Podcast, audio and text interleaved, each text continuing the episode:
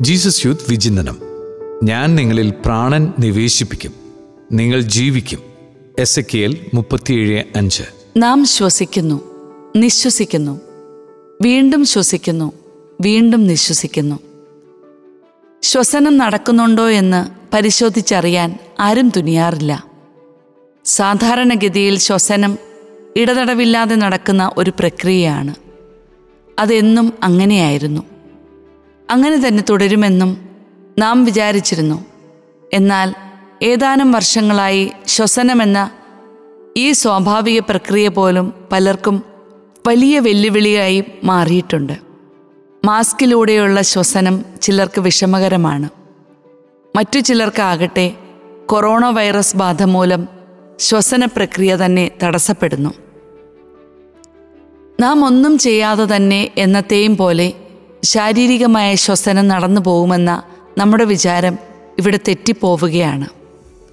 എന്നുവച്ചാൽ ശ്വസനമെന്ന ശാരീരിക പ്രതിഭാസത്തിന് ഇനി നമ്മൾ കൂടുതൽ ശ്രദ്ധ നൽകേണ്ടി വരുമെന്നർത്ഥം. അങ്ങനെയാണെങ്കിൽ ദൈവത്തിൽ നിന്ന് നമ്മുടെ ആത്മാവിലേക്കെത്തുന്ന ജീവവായുവിനെക്കുറിച്ച് നാം എത്രയോ ശ്രദ്ധയുള്ളവരായിരിക്കണം. കാരണം നമ്മെ ജീവിപ്പിക്കുന്നതും നമ്മുടെ ജീവിതത്തിന് അർത്ഥം നൽകുന്നതും ദൈവത്തിന്റെ ഈ നിശ്വാസമാണല്ലോ.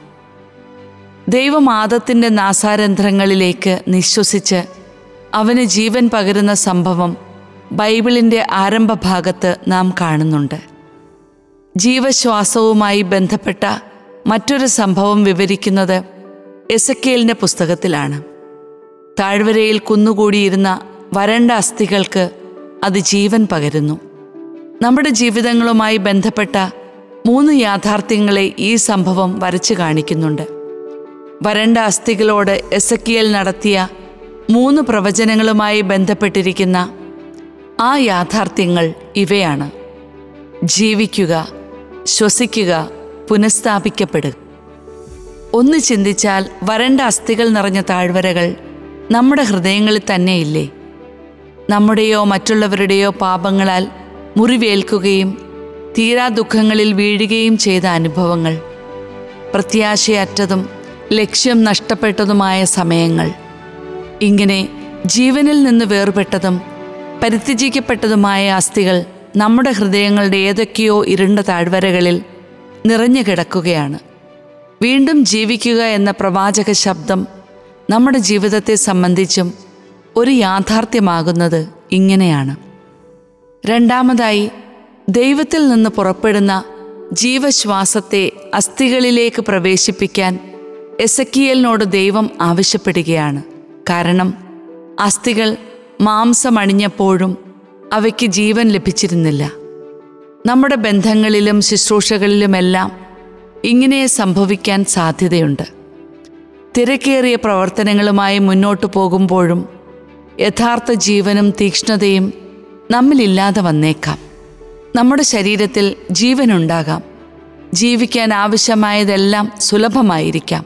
എന്നാൽ ക്രിസ്ത്യാനി എന്ന നിലയിൽ നമുക്ക് വാഗ്ദാനം ചെയ്യപ്പെട്ടിരിക്കുന്ന ആനന്ദം നിറഞ്ഞതും ലക്ഷ്യോന്മുഖവുമായ ജീവന്റെ നിറവ് നാം അനുഭവിക്കുന്നുണ്ടോ എന്നതാണ് ചോദ്യം.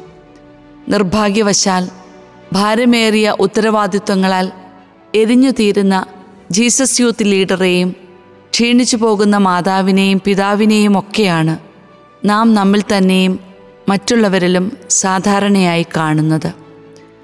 മാംസവും ചർമ്മവും പൊതിഞ്ഞ അസ്ഥികളിലേക്ക് ജീവൻ പ്രവേശിച്ചിട്ടും എസക്കിയലിന്റെ ജോലി പൂർത്തിയാകുന്നില്ല. മൂന്നാമത്തെ പ്രവചനത്തിനായി ദൈവം അദ്ദേഹത്തെ ക്ഷണിക്കുകയാണ്. പുനഃസ്ഥാപനത്തിന്റെയും പ്രതീക്ഷയുടെയും ജീവവായുവാണ് അവരിലേക്ക് എസക്കിയൽ എത്തിക്കുന്നത്. ഈ ശരീരങ്ങൾ വീണ്ടും ജീവിക്കണമെന്ന് മാത്രമല്ല ദൈവം ആഗ്രഹിക്കുന്നത്. മറിച്ച് അവരുടെ ജീവൻ പൂർണതയിൽ പുനഃസ്ഥാപിക്കപ്പെടണമെന്നുകൂടിയാണ് വരണ്ടുണങ്ങിയ അസ്ഥികളെ എസക്കിയലിന്റെ പ്രവചനങ്ങളിലൂടെ ജീവനിലേക്ക് മടക്കിക്കൊണ്ടുവരികയും ജീവവായു പ്രവഹിപ്പിക്കുകയും നഷ്ടമഹത്വത്തെ പുനഃസ്ഥാപിക്കുകയും ചെയ്യുന്നതിലൂടെ തന്റെ ജനതയോടുള്ള അവിടുത്തെ അനശ്വരവും അഗാധവുമായ സ്നേഹമാണ് വെളിപ്പെടുന്നത്. ആദ്യത്തെ രണ്ട് യാഥാർത്ഥ്യങ്ങളും വേദനാജനകമാണ്. അവസാനം എന്താകുമെന്ന് ഒരു ധാരണയുമില്ലാതെ നാം മുന്നോട്ട് നീങ്ങേണ്ടി വരും പക്ഷേ സ്വന്തം ജനത്തെ ഒരിക്കലും പരിത്യജിക്കാത്ത വിശ്വസ്തത പുലർത്തുന്ന ഒരു ദൈവത്തെയാണ് നാം ഇവിടെ കാണുന്നത്.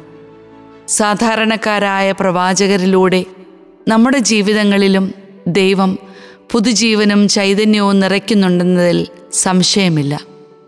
ഇത് നാം നമ്മുടെ വ്യക്തി ജീവിതങ്ങളിൽ ഉറപ്പായും അനുഭവിച്ചിട്ടുണ്ടാകും. കൃത്യസമയത്ത് ഒരു സുഹൃത്തിന്റെ ഒരു ഫോൺ വിളി. റേഡിയോയിൽ കേൾക്കുന്ന ഒരു ഗാനം. ഇങ്ങനെ എന്തെല്ലാം മാർഗങ്ങളിലൂടെയാണ് ദൈവത്തിന്റെ സ്വരം നാം കേൾക്കുന്നത്.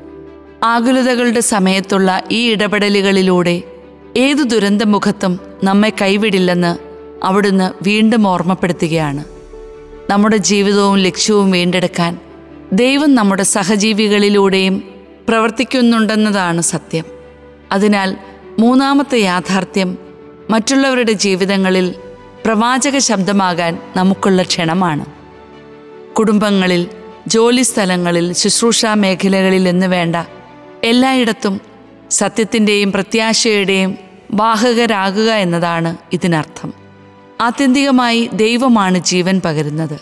എന്നാൽ അതിനായി നമ്മുടെ സന്നദ്ധതയും സത്യത്തോടൊപ്പം നിൽക്കാനുള്ള ധൈര്യവും അവിടുന്ന് ആവശ്യപ്പെടുന്നു. നാം തയ്യാറെങ്കിൽ ഏതു തകർച്ചയിലും ജീവന്റെ നിറവ് പുനഃസ്ഥാപിക്കാൻ അവിടത്തേക്ക് സാധിക്കും. ജീസസ് യൂത്ത് എന്ന നിലയിൽ ഈ മൂന്ന് യാഥാർത്ഥ്യങ്ങളെയും ജീവിതത്തിന്റെ പല വേദികളിലും നാം കണ്ടുമുട്ടിയിട്ടുണ്ടാകും. നമ്മുടെ അനുദിന ജീവിതത്തിൽ പ്രത്യാശ നിറയ്ക്കാനായി ദൈവം അയക്കുന്ന പ്രവാചകന്മാരെ നാം എങ്ങനെ സ്വീകരിക്കുന്നുവെന്ന് നമുക്ക് പരിശോധിക്കാം. പുതുജീവന് വേണ്ടി ദാഹിക്കുന്ന അനേകരുടെ മുന്നിൽ സത്യം സംസാരിക്കാനുള്ള കർത്താവിന്റെ വിളിയോട് നാം എങ്ങനെ പ്രത്യുത്തരിക്കുന്നുവെന്നും ചിന്തിക്കാം. ഈ രണ്ട് ചിന്തകളും നമ്മിൽ ആഴപ്പെടണം.